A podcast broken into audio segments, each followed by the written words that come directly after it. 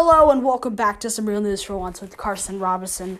A lot has happened this past week, so let's look at it. There's a lot going on. First of all, the whole thing with the house, and then, of course. So, yes, let's talk about the first thing. Well, in our last episode, we talked about how London had gone through a big lockdown. Well, that's in part due to this new variant of COVID 19, which is stronger and more powerful, more deadly. And vaccine makers are trying to cope with people's fears over that by saying they're going to edit the vaccine a little bit to do that, fix it. Or they're just going to keep it going the way it is and assume it's going to work. Either's possible. But, yes, let's look at this. Ah. Okay, let's get back in. So, there's over $900 billion in pandemic aid that is in limbo because uh, the House Democrats tried and failed on Thursday to more than triple the size of relief checks and then adjourn the House till Monday when they will try again. President Trump's implicit threat on Tuesday to reject the relief compromise that overwhelmingly passed in both chambers of the uh, place, like the House and the Senate, unless lawmakers agreed to raise the bill's $600 direct payment checks to 2000 has continued to really mess up Congress because they're already trying to deal with a economic recovery that's not doing so well. In some places it's doing great, but other places it's just not doing well because we're in the midst of a pandemic.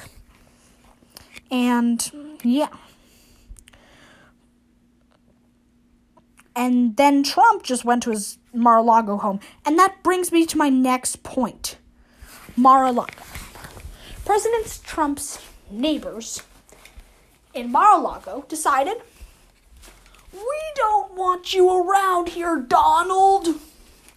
And the reason is they say that in 1991, because of some court case, a lawyer said that President Trump, well, back then, Mr. Trump, would never live in Mar a Lago.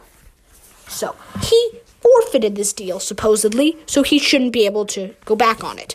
But, as we all know, listening to President Trump, what he says, is the worst idea ever. Because the man is as good at hot potato on words as Djokovic is as good as in tennis.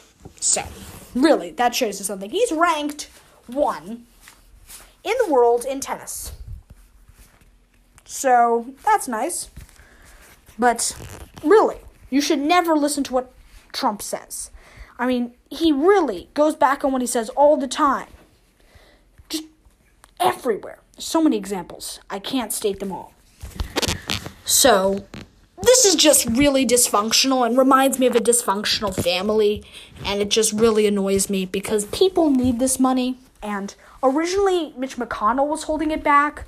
And we were saying the Mitch who stole Christmas. But I, instead, I'm going to stay the the Trump who stole Christmas. And he's going to do this for so many because so many people don't have the ability to do so many things. First of all, the price of Christmas trees has risen 50%. The amount of cookies price has risen by 50%. So much has risen by 50%, which is just so hard because some families don't have enough money to support themselves during this Christmas time, not even buy gifts, which is the problem because if they have kids, these kids are just going to be probably sad, but they'll understand that their parents are not doing well, and, well, kids need to have a nice childish life where they believe in Santa. And yeah, and then, well, yeah. And of course, let's keep going. And of course, as you know, tomorrow we will have our official story. Actually, we're going to do it now. So the story is 2020 in politics, Christmas edition. Let's go. and I will be getting out my Grinch book after the break. But first, some more information on COVID 19. Back in it. So, millions of Americans, like I said, are not going to get this relief. On Thursday, the Government Publishing Office, or GPO, finished physically printing the nearly 5,600 page package, and congressional leaders signed it before it was flown to Florida by the White House for Trump's signature. But the president does if the president does nothing, the legislator the legislation and the relief it's carrying will die or disappear on January 3rd with the end of the 1 1 6th 116th Congress. Government funding, extended unemployment benefits, and continued eviction will continue.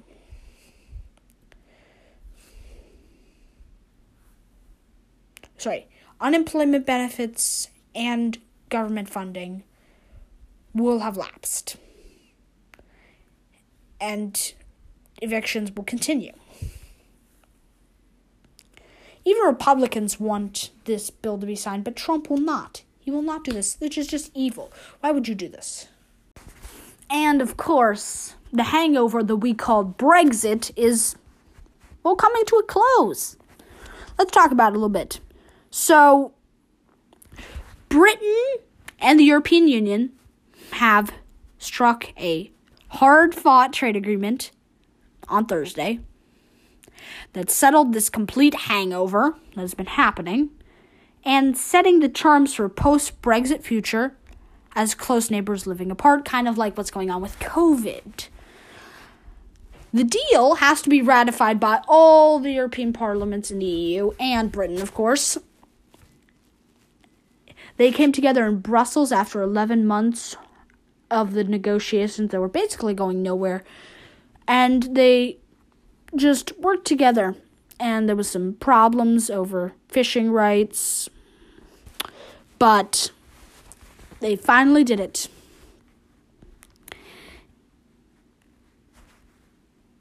and it leaves but it leaves a lot of the relationship between Britain and the EU to be determined TBD and that's the weird thing they just have to be worked out later it will not prevent some disruption to trade across the English Channel since British exports will be subject will still be subject to some border checks and added costs for companies and causing potential delays of port. That's annoying. But it's a great thing, finally. And it has a almost blueprint for how the two countries will coexist after severing deep ties for the last that have been around for the last 47 years. So yeah, 47 years. They've been around together working together for 47 years. But this whole thing where a failure to come to terms would have basically destroyed their relationship and messed it all up. But they did it. Yay. It's really um Boris Johnson really did this whole idea and continued it because of anti-American fervor and a belief that independent Britain would be better in this new world of ours. And it became, for a while, just this really crazy, horrible idea how to unravel more than 40 years of ties without creating the world's largest chaotic event. But people like Trump were on Boris's side because they both are crazy and believe in similar things anti immigration. They hate anyone who's illegal immigrants, even if they have, like, they have to be here, otherwise, they'll literally die. Also, there's this really funny story. so, um, So, what happened was this. Let's explain it. So, shortly after the election, the Trump campaign circulated on their accounts as well as its website the names of several of seven dead Americans in the battleground states of Georgia and Pennsylvania. The dead people were supposedly used to cast votes in the last month's election. The campaign claimed, pointing to the incidents as well as evidence of widespread voter fraud that enabled President elect Joe Biden's victory. And local officials have debunked several of the dead voter claims, and there remains no evidence of widespread voter fraud because of the 20, uh, in connection with the 2020 election. But now, Pennsylvania officials say one of the names held up by the Trump campaign was used to cast a vote in the election. Here's the catch authorities say the vote was cast for Mr. Trump. This week, Jack Stoppelhofer, the district attorney of Delaware County, accused Brice Bartman of Marple Township, Pennsylvania, of illegally voting in the place of his deceased mother in the general election. In addition to his mother, Mr. Bartman registered his mother in law, Elizabeth Wyneham, who died in 2019, as a voter, according to the district attorney's office, but he is not accused for voting for her. He also he also cast a ballot in his own name. Elizabeth Bartman of Drexel Hill, Pennsylvania, this is the Trump tweet, registered to vote in 2020 and cast a ballot in last week's election. Here's the problem Elizabeth passed away 12 years ago in 2008. Sadly, Elizabeth has become a victim of voter fraud. This whole link he has.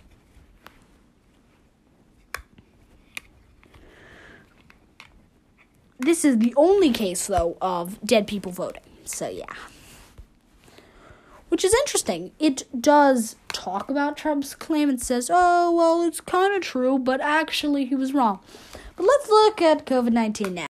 Well, there's a lot going on with COVID. So, first of all, the hotspots are Tennessee, Alabama, Utah, California, Rhode Island, Nevada, Arizona, Arkansas, Kansas, Oklahoma, Indiana, and Ohio. Now let's look at vaccines. And let's get into it. So there's these things. So 1% above or these states' populations have gotten the vaccine. And that is North Dakota, Alaska, and West Virginia.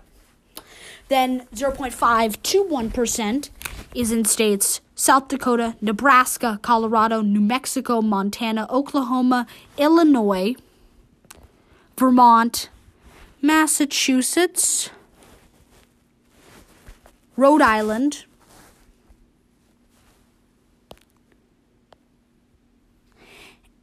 and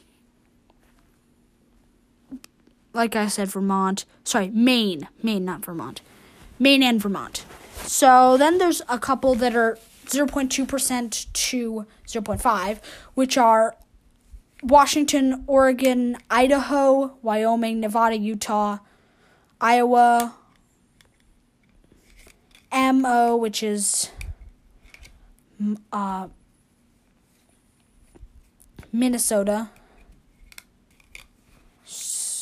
and then see. Arkansas, Louisiana, Texas, Alabama, Georgia, Florida, South Carolina, North Carolina, Kentucky, Tennessee, Indiana, Michigan.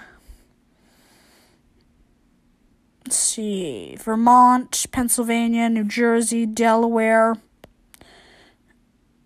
um, New York, Connecticut, and New Hampshire. So those are people.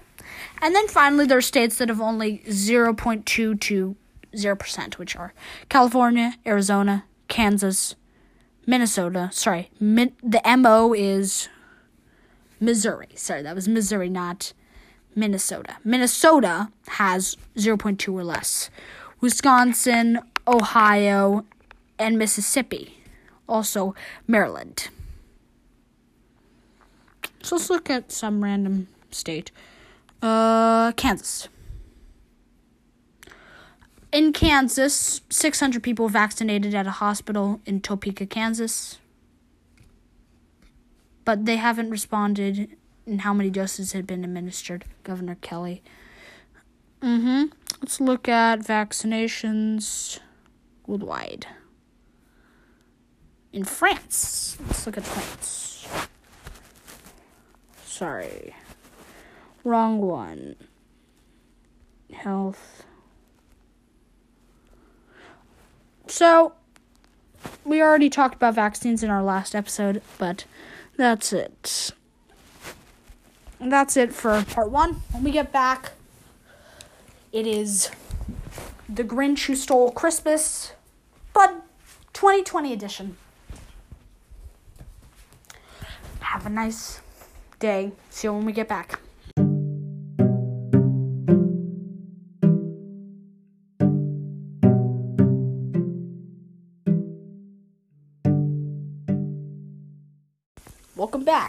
So I'm just gonna give you a little information. So instead of doing the whole thing where we're gonna actually do the Grinch, we're gonna do Twas the Night Before Christmas.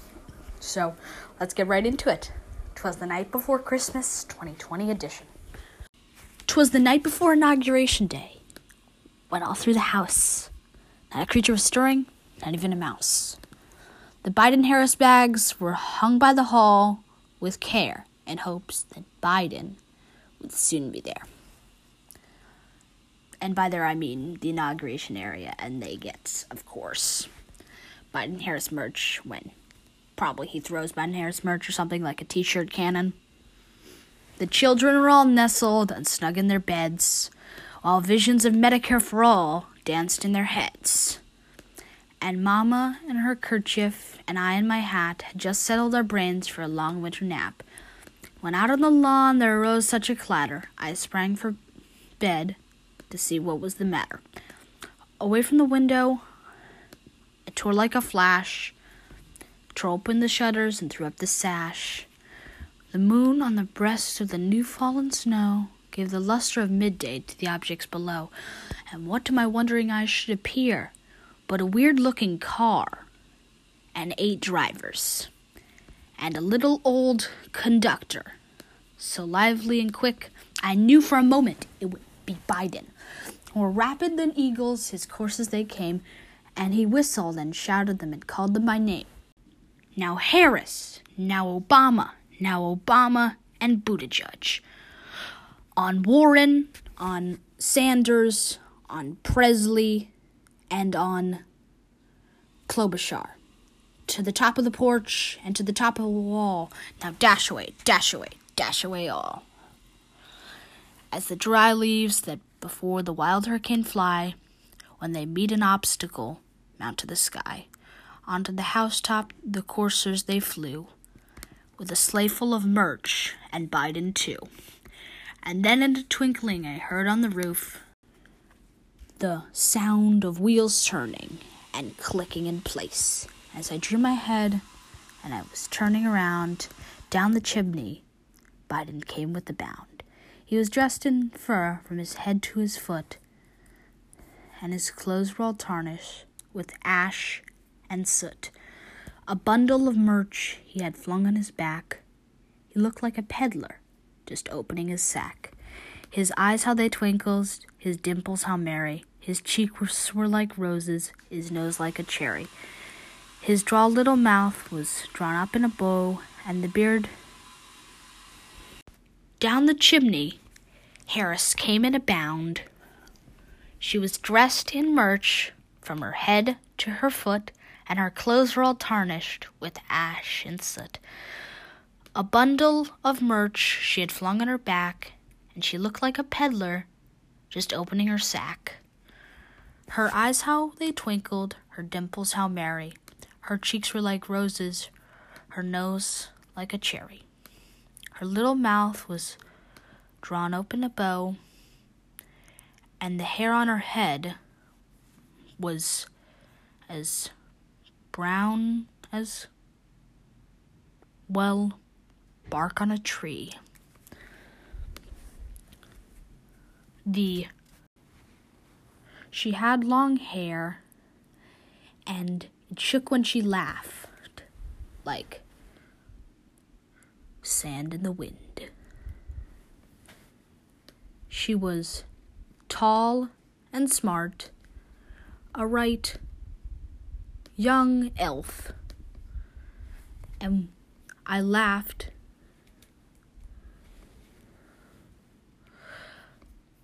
And I laughed. And when I laughed, when I saw her, in spite of myself, in a wink of her eye and a twist of her head, soon gave me to know I had nothing to dread. She spoke not a word, went straight to her work, filling all the bags, and then turned with a jerk and laid a finger on the side of her nose, giving a nod, and up the chimney she rose. She sprang onto the bus and sat in her seat, and away they all flew in the down of a thistle. And I heard her exclaim, her and Biden exclaim as they flew out of sight happy inauguration to all, and to all a safe night. Thank you so much, everyone. This show is produced by me, Carson Robinson, and the whole team. The idea for "Twas the Night Before Inauguration Day" was created in conjunction with me and Lan. So we'll see you on Saturday with our last episode for this week. Goodbye.